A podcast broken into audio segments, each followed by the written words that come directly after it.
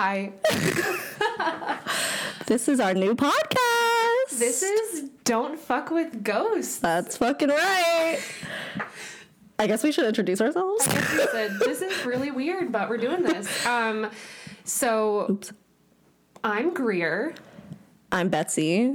and we are best friends for life. Yeah. Yeah, we've known each other since we were five. Yeah, for any strangers out there who happen to stumble upon this podcast, and it's not just people who know us who are listening, we've known each other for 20 years now. Mm, Going on 21. Yeah. So we met in kindergarten and we've been best friends ever since, which is wild. Yeah. Yep. Yeah. Gone through every stage of life together. I know. And we lived together for two and a half years, which we'll get into later. Yeah. Because there's some spooky shit going on with that. Lots of spooky shit. Um, but Which brings us, yeah, the premise of our whole podcast. Yeah, don't fuck with ghosts.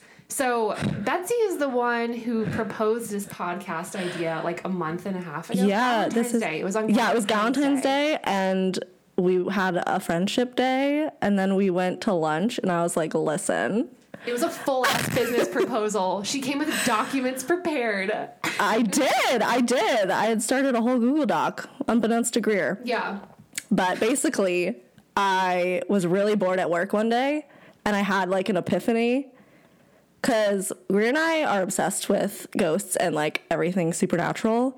And I was just thinking, well, what what can we talk about for hours? I was like, we should fu- start a fucking podcast. And she went along with it, as she does with a lot of my plans. Following you to London. yes, And here we are. I convinced her to come to London with me for a long weekend, and now I convinced her to start a podcast with it's the me. natural progression of a friendship. But I um, actually wanted to thank you for that because I don't think I could do this without you and or anyone else.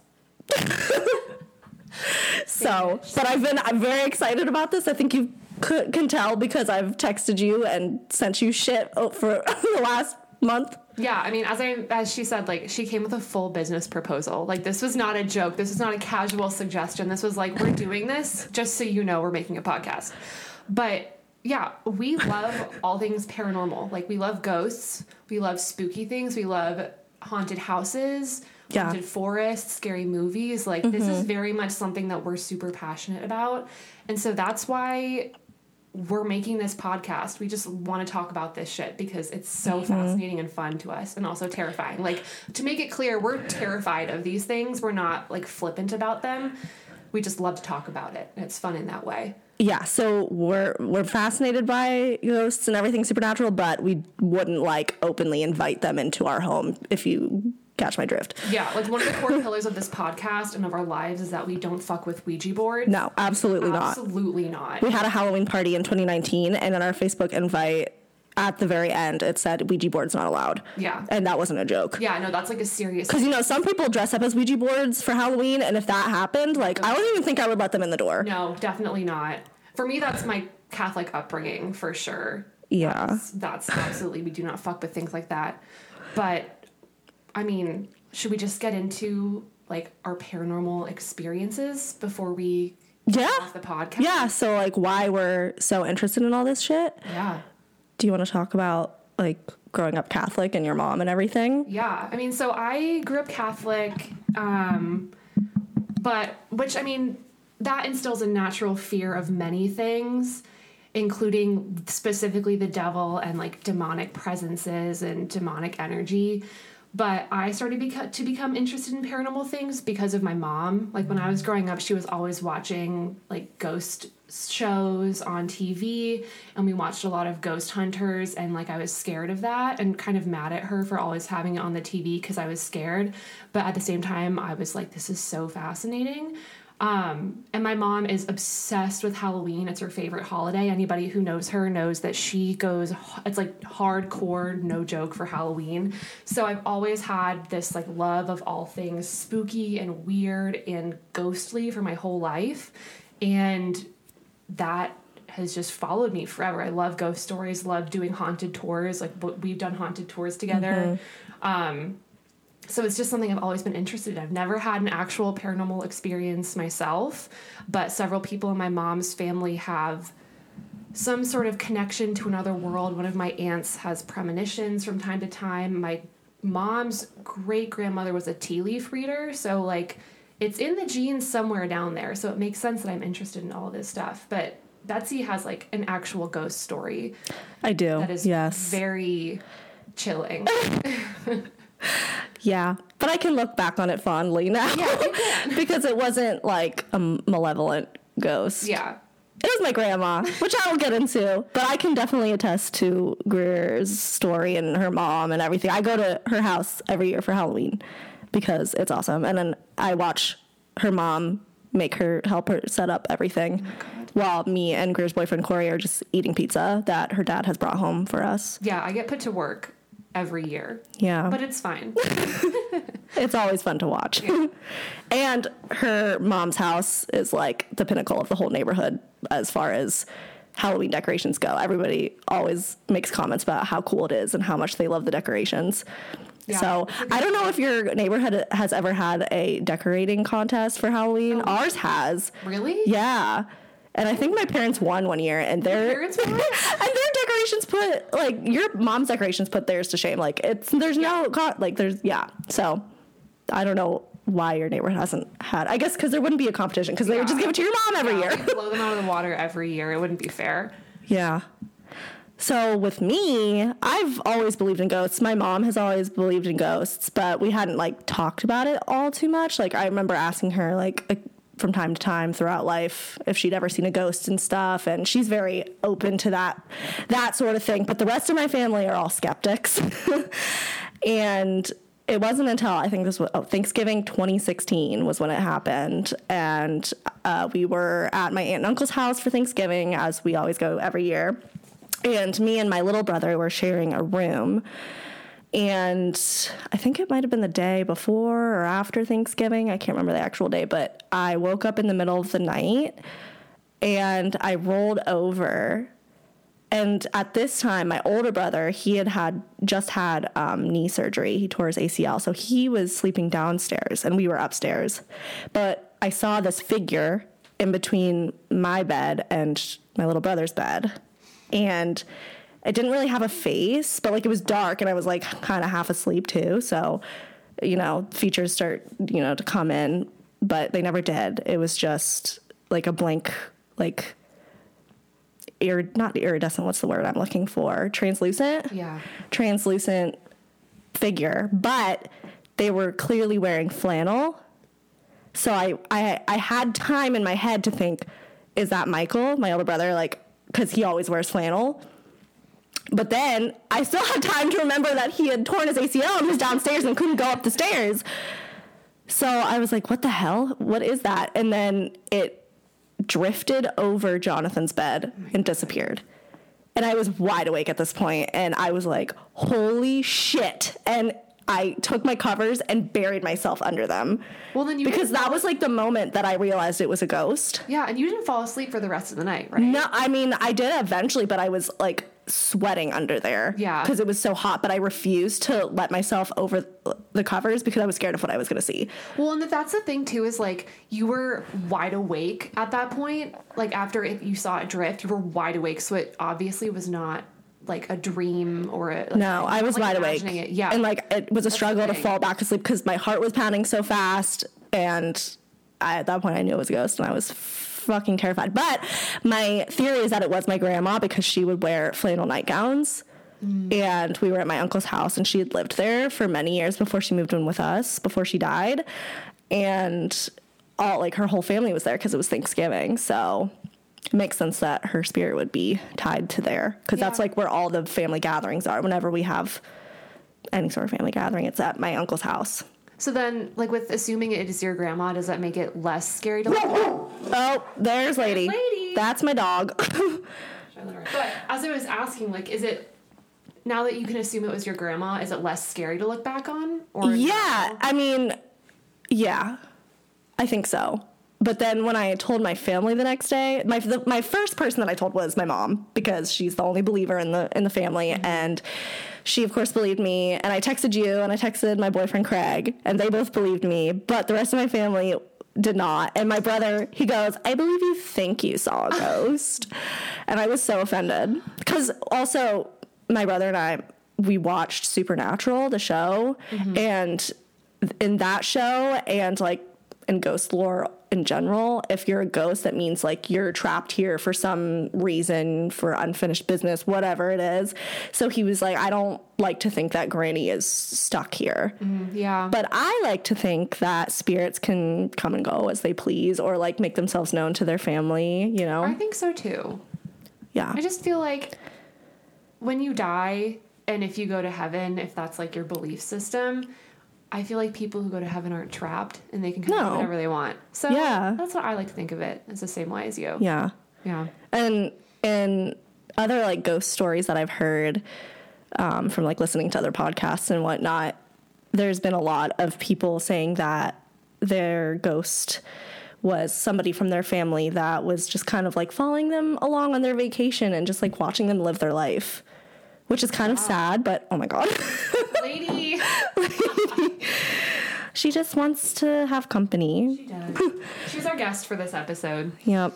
Um, we should also b- briefly talk about our haunted houses Oh, yes. that we've lived in. Yeah. So we we lived together from 20 20, well, I'm It was the end of 20 You moved in in 2019? Yeah. Okay, so then 2019 to mid 2021. Yeah. So it was two and a half years.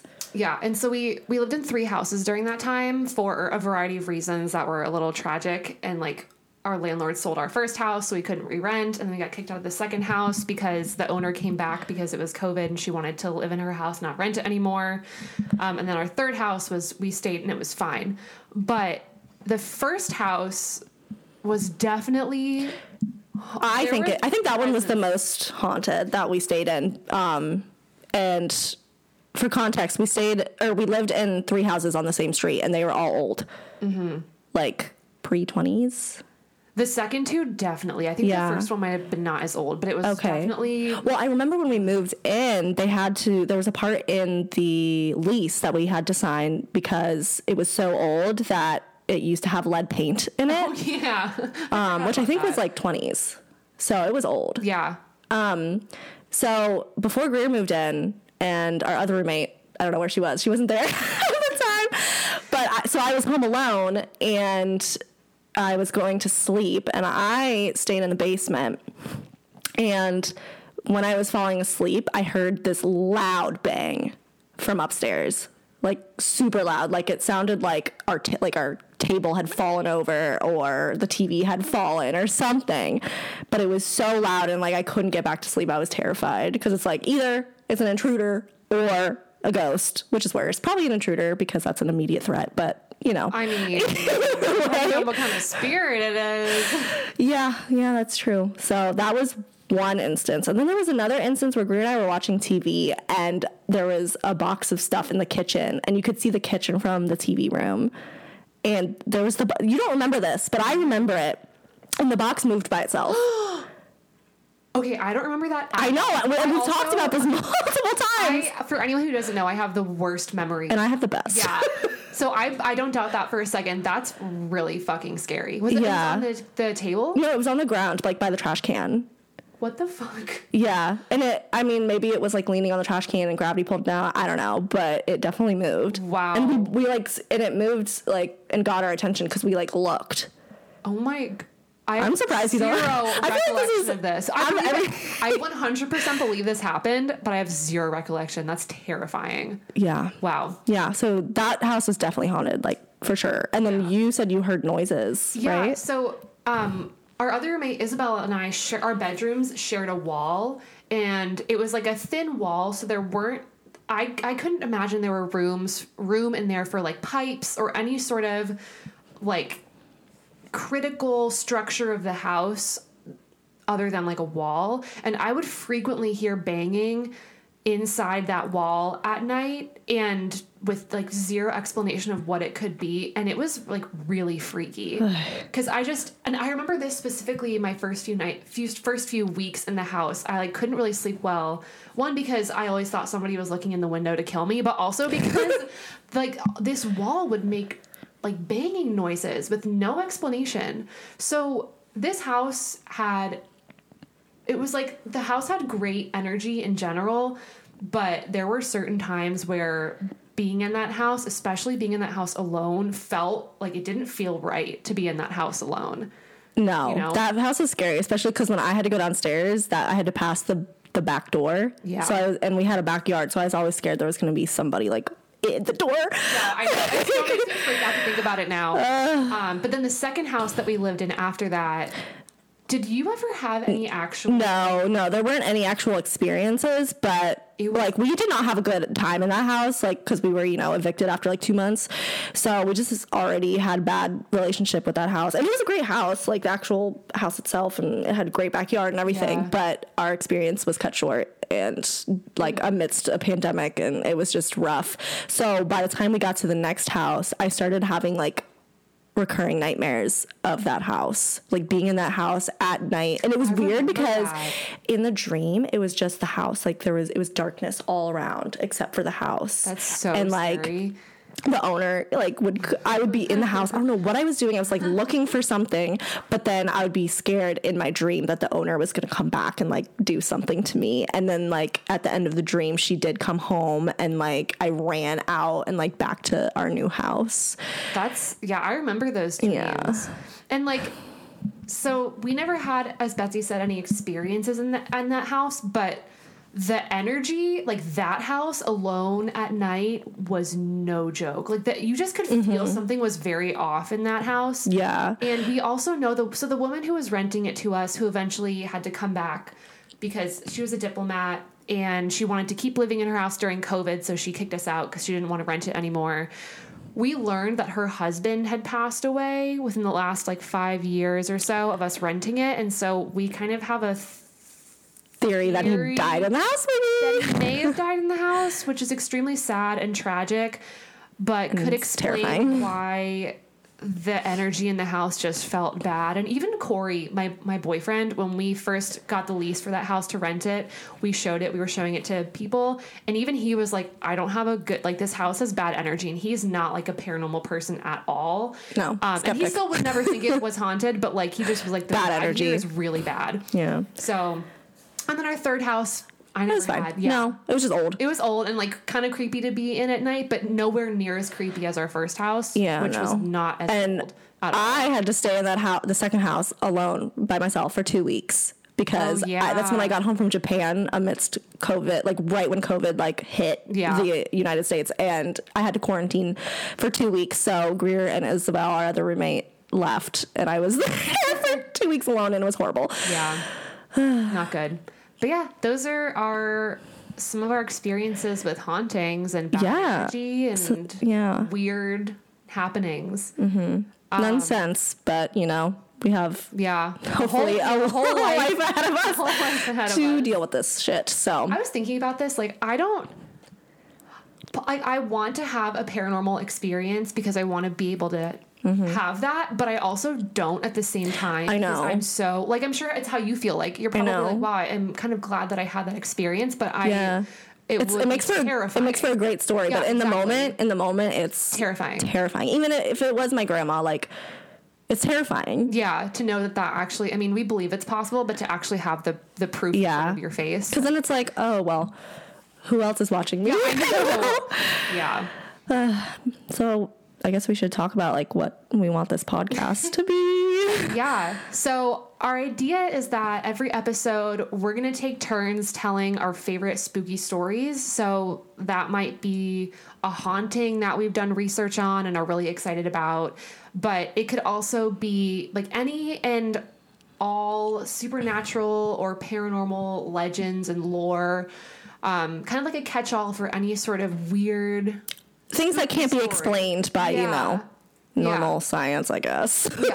I mean, I think the root of this podcast will definitely be hauntings and ghosts, but we're not gonna. Yeah, not like gonna one week, one week, like this week we're doing ghost stories, but the next episode we could be doing mermaids or vampires Yeah. or aliens. It could be anything. Yeah, I think anything that falls under the realm of like, is this tangentially related to Halloween? And like, Yeah. we like we'll talk about it.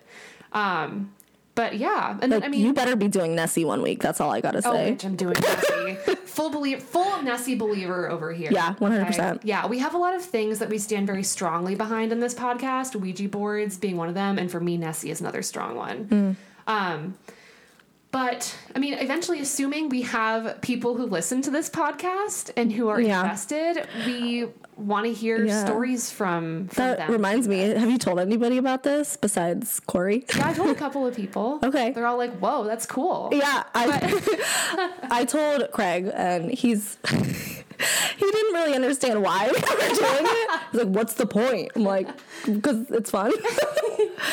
and I told some people. I told my D and D friends, and they're Oh, they definitely be- gonna they listen. Yeah. Yeah. I told them and um, some people from work, and they uh, most of the people that I told all have stories. So I'm like, well, right into the podcast. See, not many of my friends are big into the paranormal or like have ghost stories or like that. So, I mean, I'm guessing, I'll bet they'll listen because they're my friends, but I don't think they'll have things to share. So I'm glad your friends will because Mm-hmm. Yeah, that well, would be yeah. Mm-hmm. Yeah. Um, yeah, but I mean, like, basically, this is just an excuse for us to sit down and talk about something that we love and are passionate about. A And if- creative outlet. yeah, exactly. A side project. And if people choose to listen, that's great. And if they don't, I don't really care. Yeah, Like, it's we'll just, keep fun, and we'll have these like as memories stored. Yeah, it'll be great. So, should we get into our stories? Okay. Okay, so um, this will perhaps shock nobody who knows me at all, but my stories are going to take place in my favorite city in the world, Edinburgh, which is the Oh capital God, city of Scotland. I know you're really surprised. um, yes, for anyone who doesn't know me, I'm obsessed with Edinburgh. I studied abroad there. Classic, you know, study abroad changed my life. It's my favorite city in the world. And that's great for this purpose because it's also incredibly haunted. So, I'm going to be talking specifically about Edinburgh's haunted vaults, which, you know, I'm going to explain about what all that means. But to start off, Edinburgh is an extremely, extremely old city. Like, this city was made the capital of Scotland in the 1300s or 1400s, but the land that it sits on has been occupied by people since the medieval times, since like the BC era. So that's what we're starting off with here like a really freaking old city that has seen a lot of life over centuries and a lot of really tragic and very dark death. So that's how we're starting this off. We're starting it off already pretty heavy. Um, so Edinburgh as a city is built on several major hills that are now connected by these big bridges that created like a long flat stretch of walkway for people to use to navigate the city so they're not, you know, making these big muddy treks up and down these massive hills. And these bridges have bases, they're these big stone bridges, have these bases and foundation that go way underground into the bedrock of the city and the bedrock of these hills. And underneath the top of this bridge, in this foundation, uh, there are the vaults, which are basically like a series of chambers that lie underneath the arches, um, specifically of the South Bridge, which was built in 1788. So I'm trying to think of a good way to describe what this looks like because we've done a tour of. Uh, specifically, a haunted tour of these vaults before. Yeah, and the tour guide used me as bait. Remember yeah, that? yeah, I know. Remember that? Because there was there was some spirit down there that allegedly would make itself known if somebody was secluded from the rest of the group. Mm-hmm. And the tour guide was like, "Who wants to volunteer to lure this spirit out?" And then nobody volunteered, obviously, and he's like, "You." and then they chose that opportunity to you do a jump scare. Yeah, love a jump made scare. Made me fall over, and I cried. Yeah. It was really fun. It was a great experience. It's such a good tour. Yeah. If you ever get the chance to do this tour and when you're in Edinburgh eventually in your life, you should do it. Um, but so to describe the vaults, the vaults, they're like um, it's like you're in a dark underground, very cramped. Like the, these hallways are very cramped, almost like a crypt. Is that like how you would describe them? Yeah. It's hard to describe without showing a picture, but there are these tiny, sort of stone paved and stone like wall and ceiling um, hallways, and then off the hallways there are these sort of larger vaulted rooms um, that have. I mean, I'll describe these later, but they have no light. They're like really dark and damp and pretty scary. So the vaults that I'm talking about, like I said, exist underneath the South Bridge, which was built in 1788. Um, and it was a really big deal when these bridges were being built because they were going to make the city traversable and commutable for people who were living there.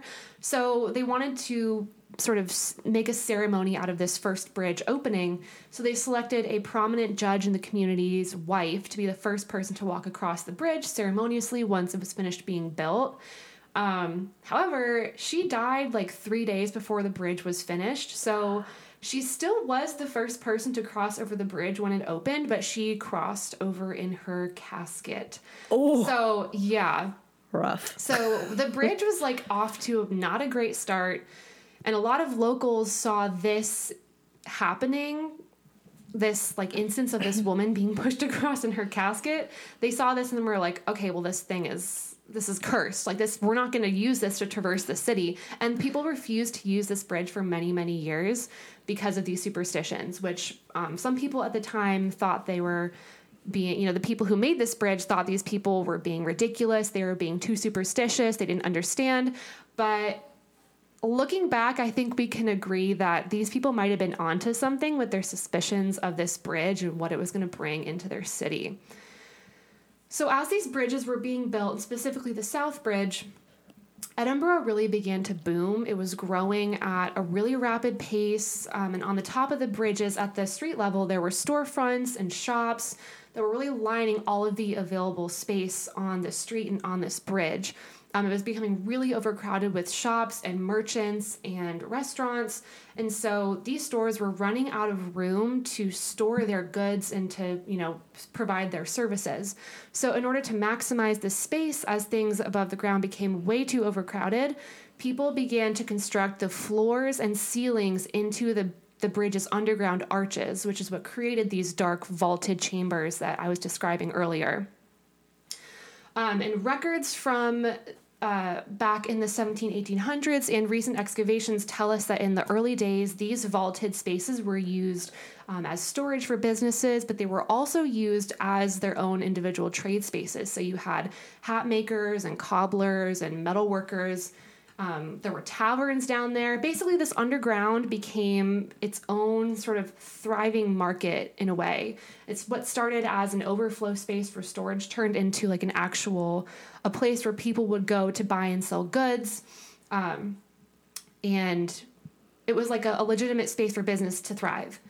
I, I don't know if I would say thrive again because of how disgusting it was down there, but it was a place where business was taking place in a very crowded and booming city. Um, but as time went on, the vaults really began to deteriorate into a pretty foul, and disgusting state. Were these, was this going on like when the plague hit? I think it was. Okay. And none of my research specifically said that, but I remember because I've done this tour twice now, hmm. and I know that the plague hit Edinburgh and like devastated a lot of people. That's why that graveyard was so full of people. And that's why it's hilly. Yeah, that's why it's hilly. The, the, the graveyard in Edinburgh, Greyfriars Kirkyard, is built on hills, and those hills are made of bodies because so many people died during the plague. They didn't have space to bury them, so they would just pile bodies and cover them with dirt, and that's why it's so hilly. And that's a true story, and it's disgusting. Fun fact. Yeah, but even if this didn't happen at the time of the plague, this shit was filled with illness. So basically these vaults started to deteriorate and there was a lack of there was like no light there's no barely any air there's no heat no ventilation sanitation was like minimal. And what's the grossest part is that there was a slow and steady seepage of water and sewage and blood through the bridge cracks that made it into these vaults. You know, water just from rainwater, but blood from the butchers who were on the street mm. level, sewage from, you know, the toilets that were on the street level, and all that stuff would just seep down into the bridge and into these vaults where these people were trying to conduct business. So eventually the city was like, you guys got to get out of here. Like, this is. This is unsanitary and it's disgusting. So these businesses had to vo- vacate the vaults um, but the vaults themselves weren't sealed or closed off or anything, so they were basically left wide open for a whole new population of occupants to come in. And so the city's poorest, most at risk, and most dangerous residents kind of poured into these disgusting vaults that were hidden underground away from the rest of society. Um, and interestingly, actually, a lot of immigrants from Ireland who were fleeing the potato famine during the 19th century also moved into these vaults. And sometimes these sort of the vaulted off rooms would have up to 10 people living inside one cramped, dark, damp, like musty ass like room. so disgusting. Like we can't emphasize enough how gross this place was. But so many people had no other options for places to live, so they had to go into these vaults or they'd mm-hmm. be on the street and probably die much sooner than they would have in the vaults, and many people died in the vaults. But this area quickly became Edinburgh's like most dangerous, if you want to call it a neighborhood.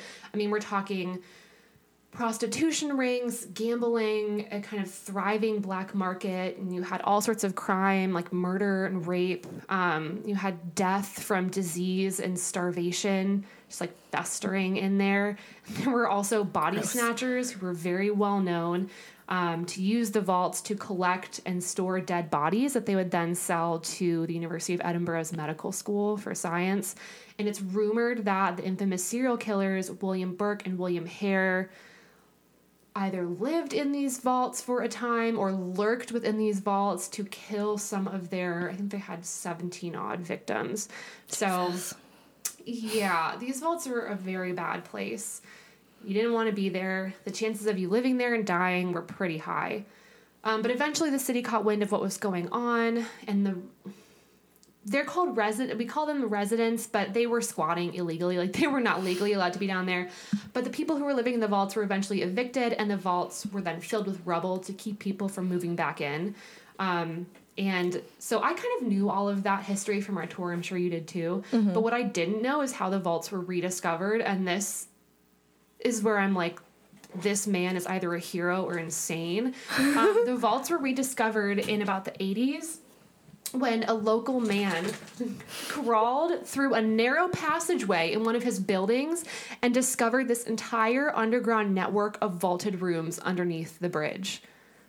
So this man was just exploring and he found like all this Wow. insane shit under the bridge. What's this? And like my instinct is to not explore. Like I don't. No, yeah, I would not anywhere a underground. Narrow passageway. I would never God. explore narrow. Claustrophobia Yeah, a narrow city. place. No, oh my God. because I also feel like it's narrow in the sense that you're you're crawling on your hands and knees type of narrow Yeah. and not like standing up in like a skinny space narrow No. because i could do that but to crawl through like a little passageway and then mm. you're in this massive network of like underground How did he not get caverns, lost? i have no clue Like, I would get lost and die down there. well, there's another story. I think this isn't about the vaults on this bridge, but there's another story about somebody discovered like a network of passageways under the Edinburgh Castle. And this is not the vault, but this was some other sort of underground tunnel system. And so they sent a little bagpiper boy down underneath, and he was playing the bagpipes as he was walking down the Royal Mile, which is like the sort of main street in Edinburgh that connects the castle to the palace. It's like a mile long. Um, and the idea was that this boy would play the bagpipes as he was walking through the tunnels, and then you could hear the bagpipes above ground so people could track where the tunnels were going. Um, but eventually they they stopped hearing the bagpipes playing and the little boy was never found or discovered. They like went down to search for him. They, like, never was- found his remains or never his anything? remains, Or bagpipe? bagpipe. never found the bagpipe. Yeah, he's just lost Oh to my God. these Unless he like found some exit unknown to the rest of the uh, of everybody and just like left. He's like, fuck this. well, I for his sake I hope so. But um yeah, another example of creepy passageways underneath the city's streets. Um but that's kind of the history of the vaults.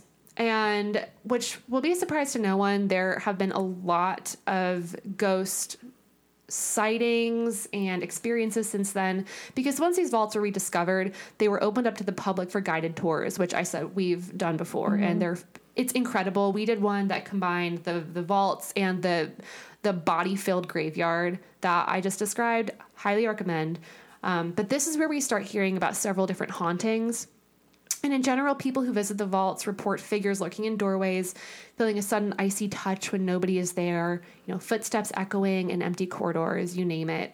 Um, a lot of sort of general sensations. But in addition to these general creepy sensations, there are several well known ghosts that haunt the vaults that have been reported multiple times over the years. So these are like legitimate sightings. Um, and the first and most creepy, creepiest, and sort of malevolent spirit is known as Mr. Boots, who is also known as the Watcher. So those who see him claim to see a tall, imposing man with like dirty clothes, a, a big heavy coat, and really heavy leather boots. Mm. And people say you can hear him sing like "Get out" Ugh. in the vault's tunnels. You can hear his heavy boot steps, which heavy footsteps always so freak scary. me out. So scary. Um, and sometimes he'll even this is the this is the kind of thing that freaks me out more than anything. He'll leave marks on people's bodies that they'll discover after their time in the vault has concluded like after their tour is finished. Mm-hmm. and that's the kind of thing where it's like how do because people can make up you know feeling someone pull their hair. People can lie about that but when there's physical evidence of like bruises or scratch that marks. wasn't there before. Yeah, exactly. That's when shit's about to get demonic in like every movie we've ever right. watched. And like one of those tours we were we were on, the tour guide was telling us about like the different levels of poltergeist mm-hmm. and like how the higher levels are more violent or whatever and like the highest one is the one where the blood comes from the walls. oh. But yeah. like that's like sounding similar to me. Yeah. Yeah, so Mr. Violent Boots spirits like, physically can leave his mark on people, He's also been known to push visitors and throw rocks at them, um, which doesn't sound.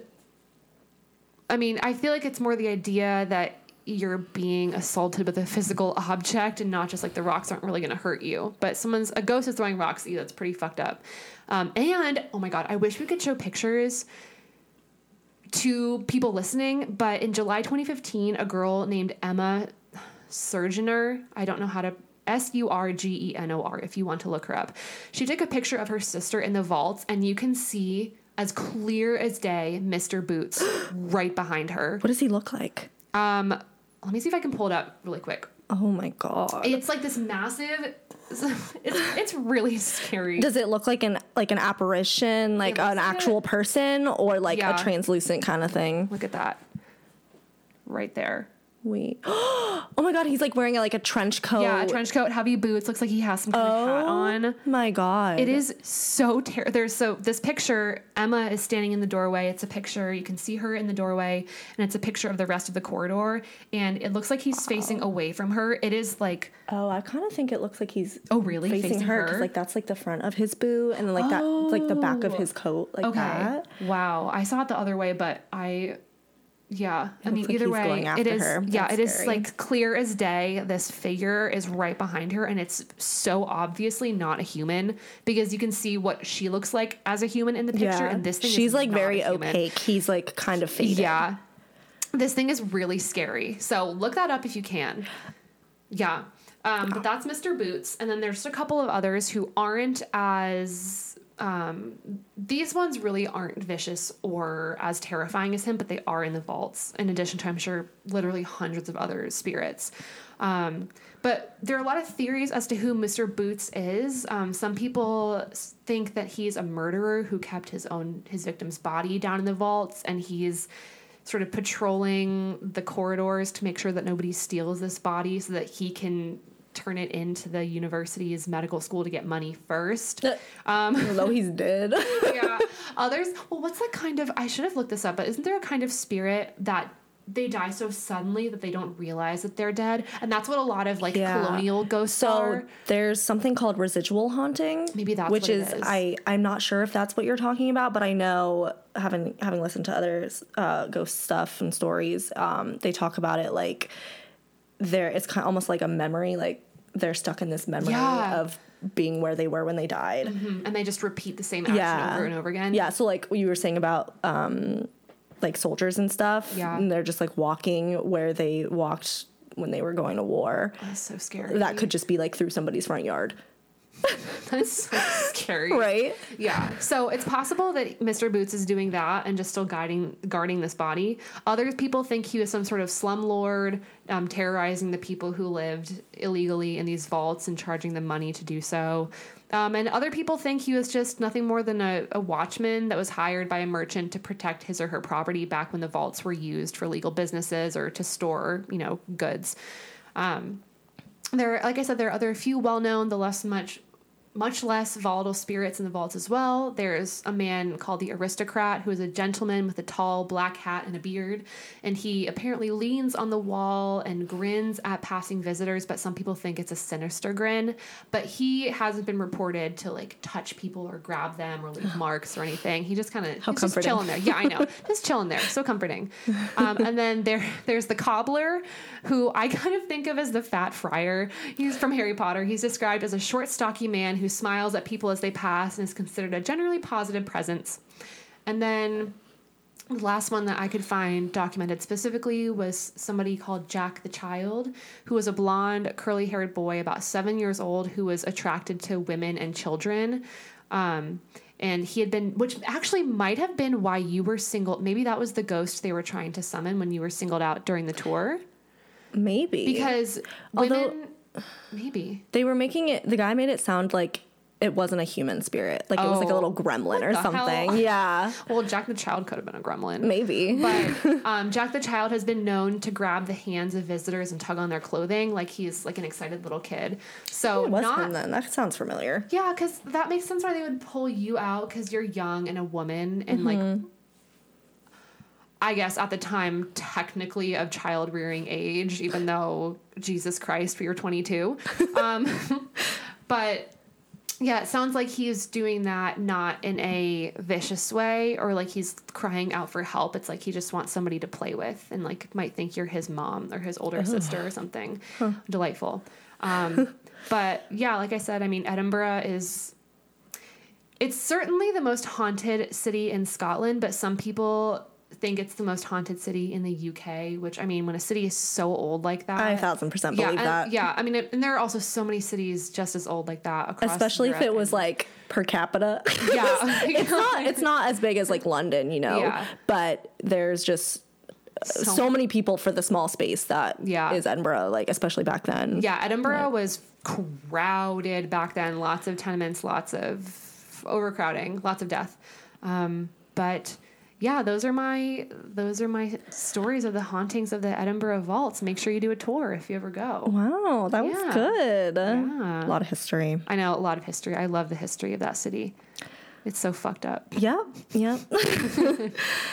so I am covering the Monte Cristo Homestead, which oh. is in Australia. It's in Junee, New South Wales.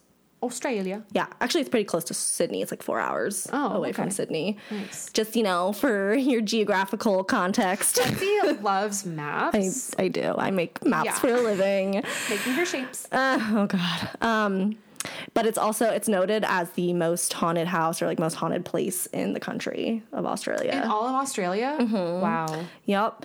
Um, so let's get into its history a little bit. It was the land was first bought by this farmer named Christopher William Crawley, and he got it in like the 1800s, like late 1800s. Um, and it's very very small town. Like there might have been only a few other people living there at the time, and there was nothing going on. Like there was basically like no city center, nothing. And so he had, I'm sure he had a lot of kids because, you know, it was the 1800s and he was a farmer. So that's what they did was Yeah. made, made kids for their labor. labor. um, so it was very hard for them for the first couple years, like feeding all those kids and they were struggling and they were living in this tiny little hut. But then the Southern Railway line opened in 1878 and a stop was put in right in Junee. And because of that, obviously brought a lot of travelers. So he scraped the money together to get a license to build a, build a hotel. And so when he did that, all these travelers were coming through and staying in the hotel, and the village started to flourish. Um, and he was ultimately ultimately able to build the homestead, and he built that in 1885. And it is I'll show you a picture of it. It's Victorian style, two story. Oh, is it creepy looking? Um, no, it's actually pretty. Wait, what did I did I close out of it? Damn it. Here. Oh, there it is. This is the Oh. website. That is really pretty. So yeah, I but also looks like it could be extremely haunted. Oh, yeah, that's what a lot of that is. Victorian Yeah, architecture and- looks like. and it's pretty much in its state now how it was in the 1800s. I'll I'll talk about that Wow. more um, in a bit, but Um, so he where his family originally lived, he turned into a servant's quarters and he built stables for his horses that he was able to get. So he's like li- rolling in it now. Yeah. He brought all of this wealth and um, these visitors to Junee, and the whole village starts to flourish and expand. And he eventually becomes one of its founders. Of the city? Yeah, so he's like a big man on campus, and like his family would host these like fancy balls at his homestead and all of this stuff. Um, so he was very popular, but he dies in 1910. So he, I don't know how old he was at that point, but he wasn't super old because it wasn't caused by natural natural causes. He uh-huh. ended up having this sore on his neck that got infected because his collar rubbed on his neck Oh my god. and it caused a sore that That's got infected and he died. Oh, I'm so glad we don't live then. That's right? so isn't that isn't that crazy? So Oh my god. he dies and then his wife kind of goes nuts. She becomes a recluse. She locks herself in the in the house and beco- kind of becomes like a Bible thumper and Oh, like builds this altar that she puts in her attic.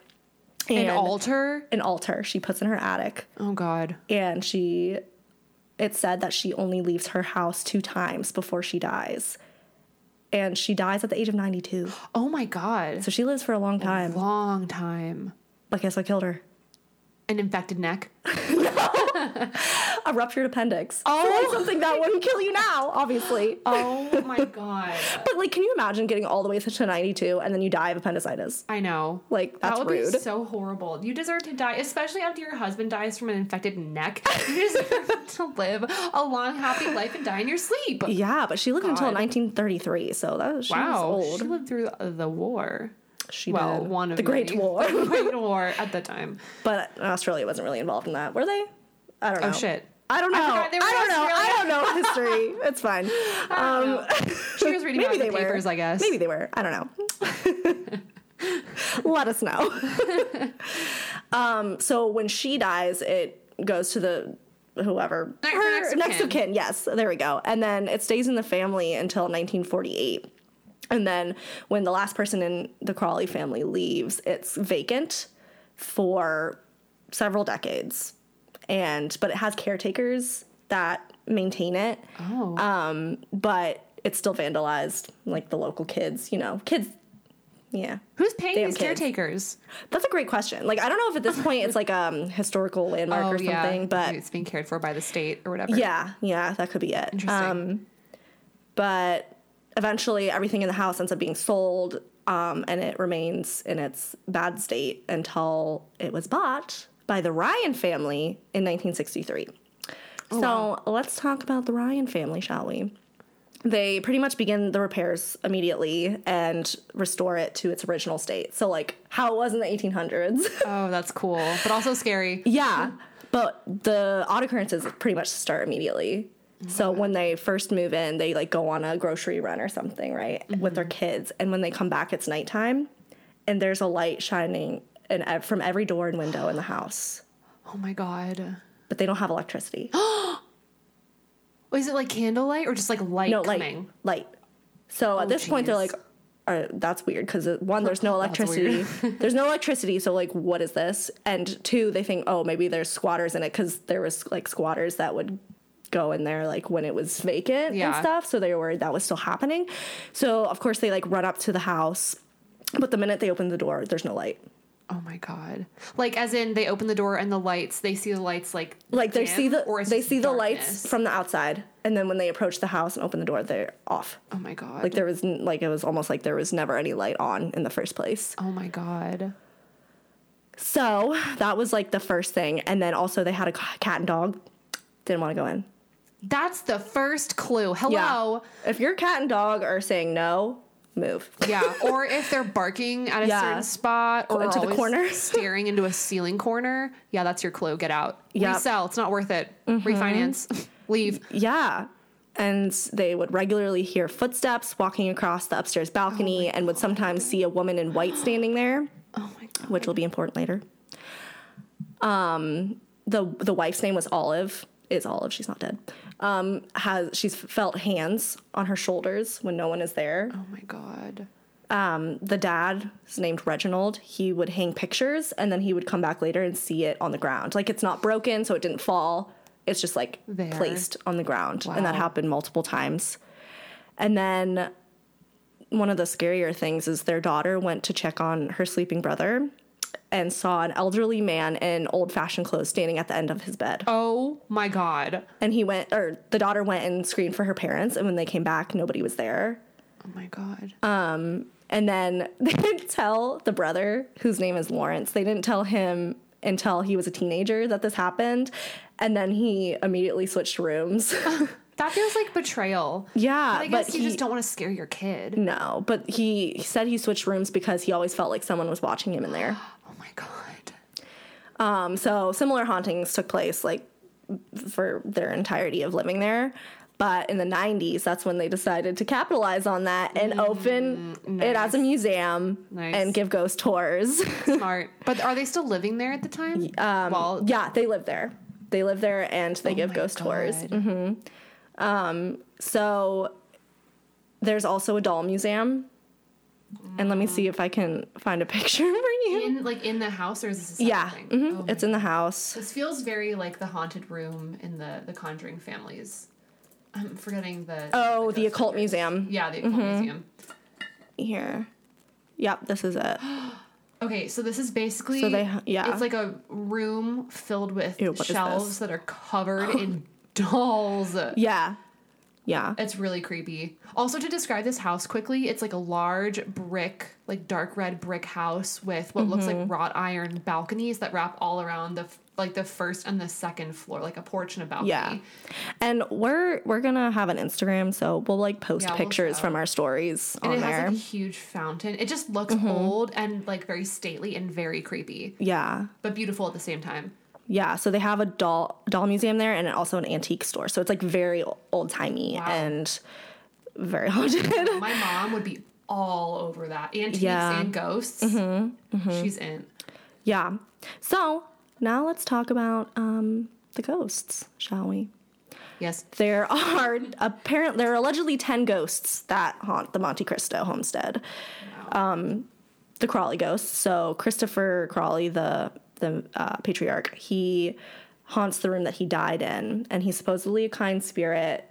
You know, he doesn't bring violence upon his guests. He's just there. He's just house. there chilling. Um, Elizabeth, the wife, not so kind. Um, she is said to bring a cold chill to anyone she doesn't like. And Mm-hmm. so the the people that run it now, the Ryans, it's the son Lawrence is the one doing the tours, the one Mm-hmm. that was in the bedroom with the the old man staring at him at the end of his bed. Um, let me see.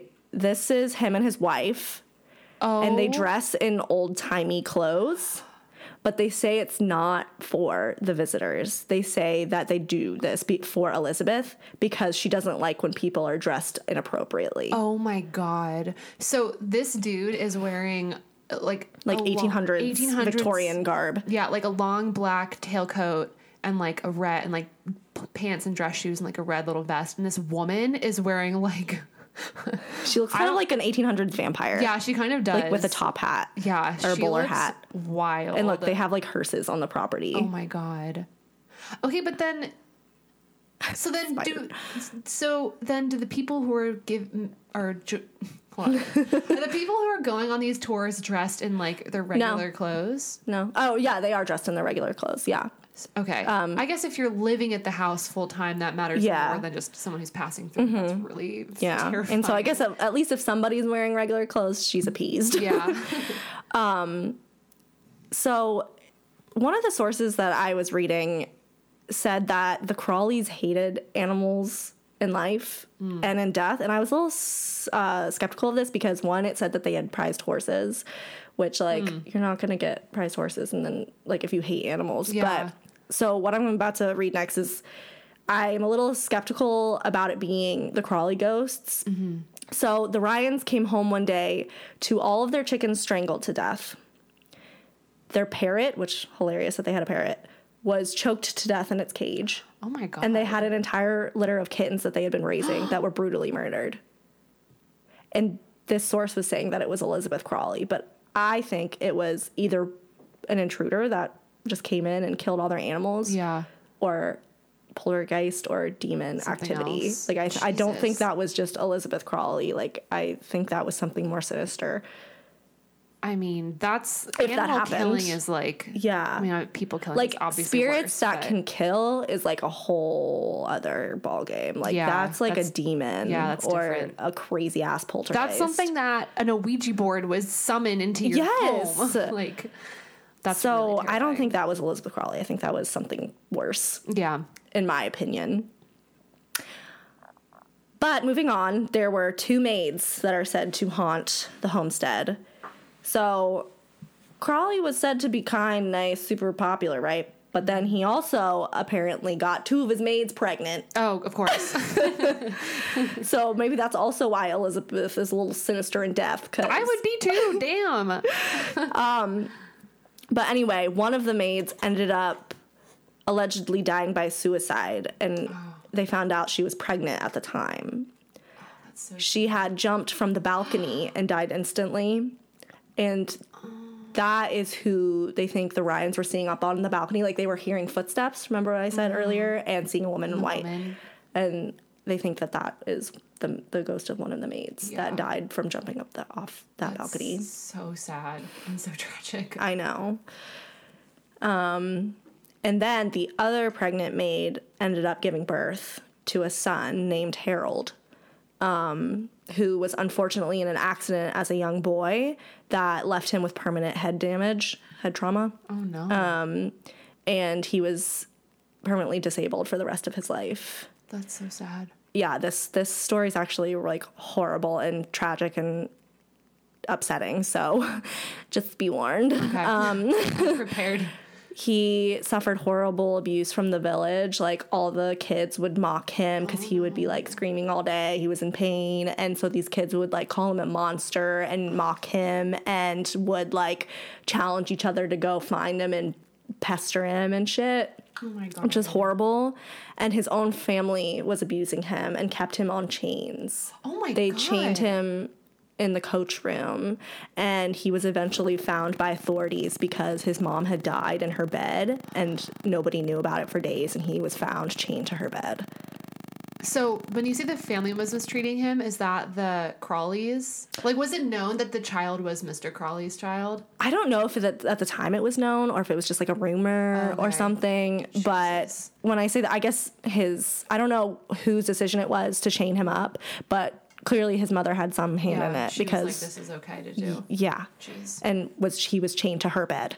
Oh my god. and she died in it. And so when Oh when God. yeah, so that's what the, when the authorities found him because she would she had been dead in in her bed, um, and they took him to an asylum where he ultimately died, but his spirit made its way back to the homestead, um, and he makes his presence known with the sound of chains. Oh my god. Yeah. That's so scary Yep, and so sad. it's really sad. This one is also fucked up. This this place is fucked. Okay, like the the people here were Awful. miserable.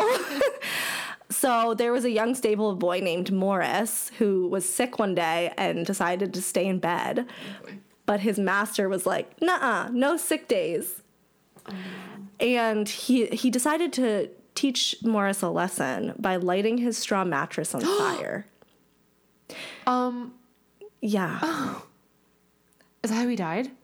He was too sick to move. So he burned alive. Oh my god.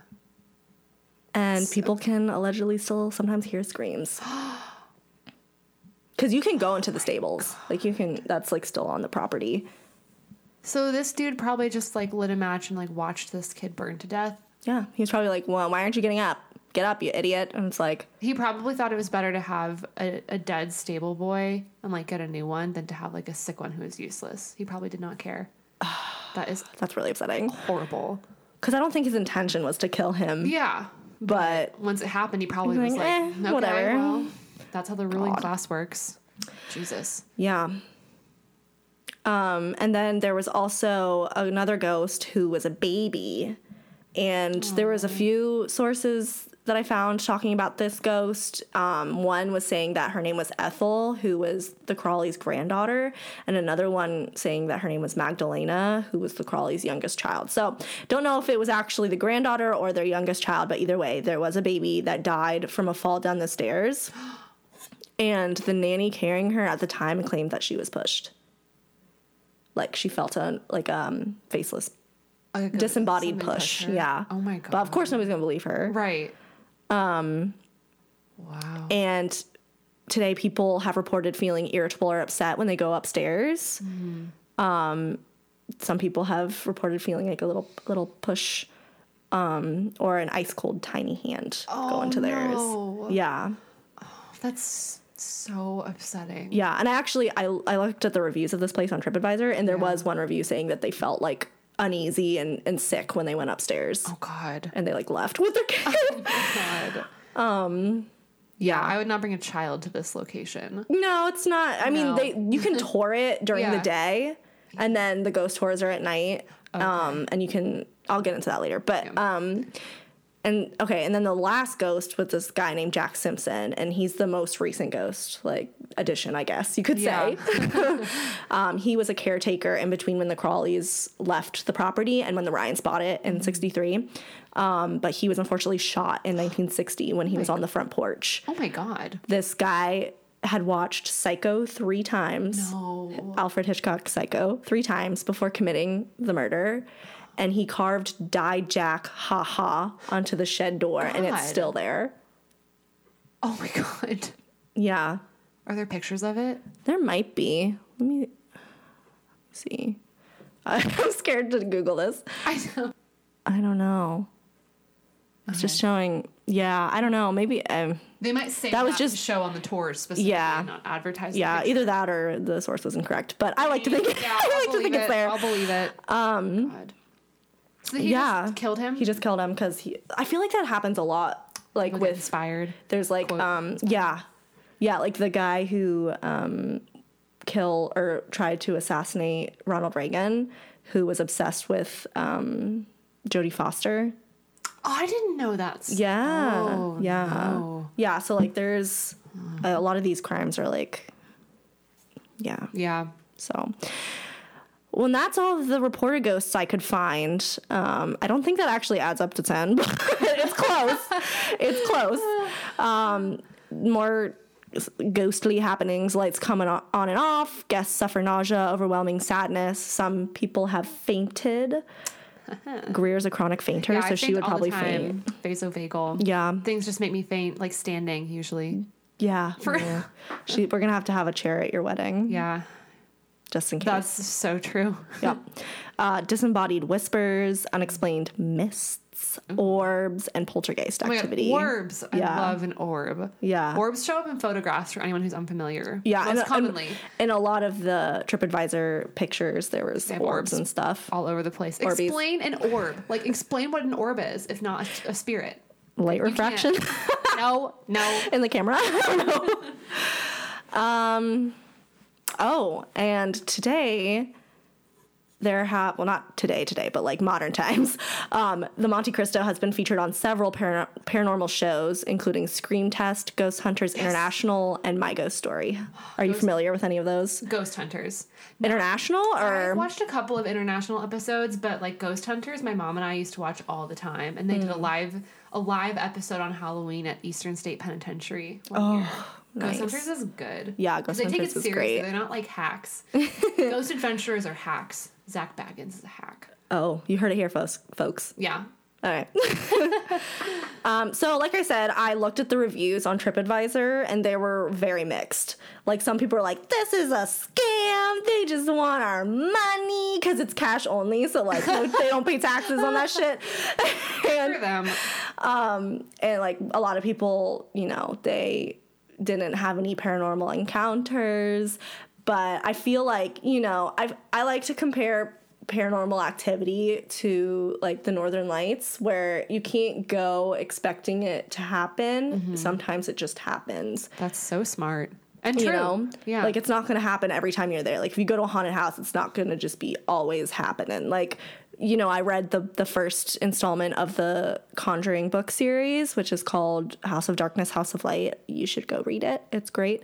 Um, but the woman who wrote it is the oldest daughter in the Perron family, Andrea Perron, and she would talk about how there would be months that would go by with nothing happening, and then sometimes it would be like weeks of something happening every day. So like, yeah, Yeah, and you have to think there are people who are touring this place just to prove that it's not haunted. Right. And those kinds And- of disgruntled people, it, the people who are going to leave a review on TripAdvisor are the people who had an experience and the people who are disgruntled. Like, see, it's not Yeah, real. not. I was Yeah. right.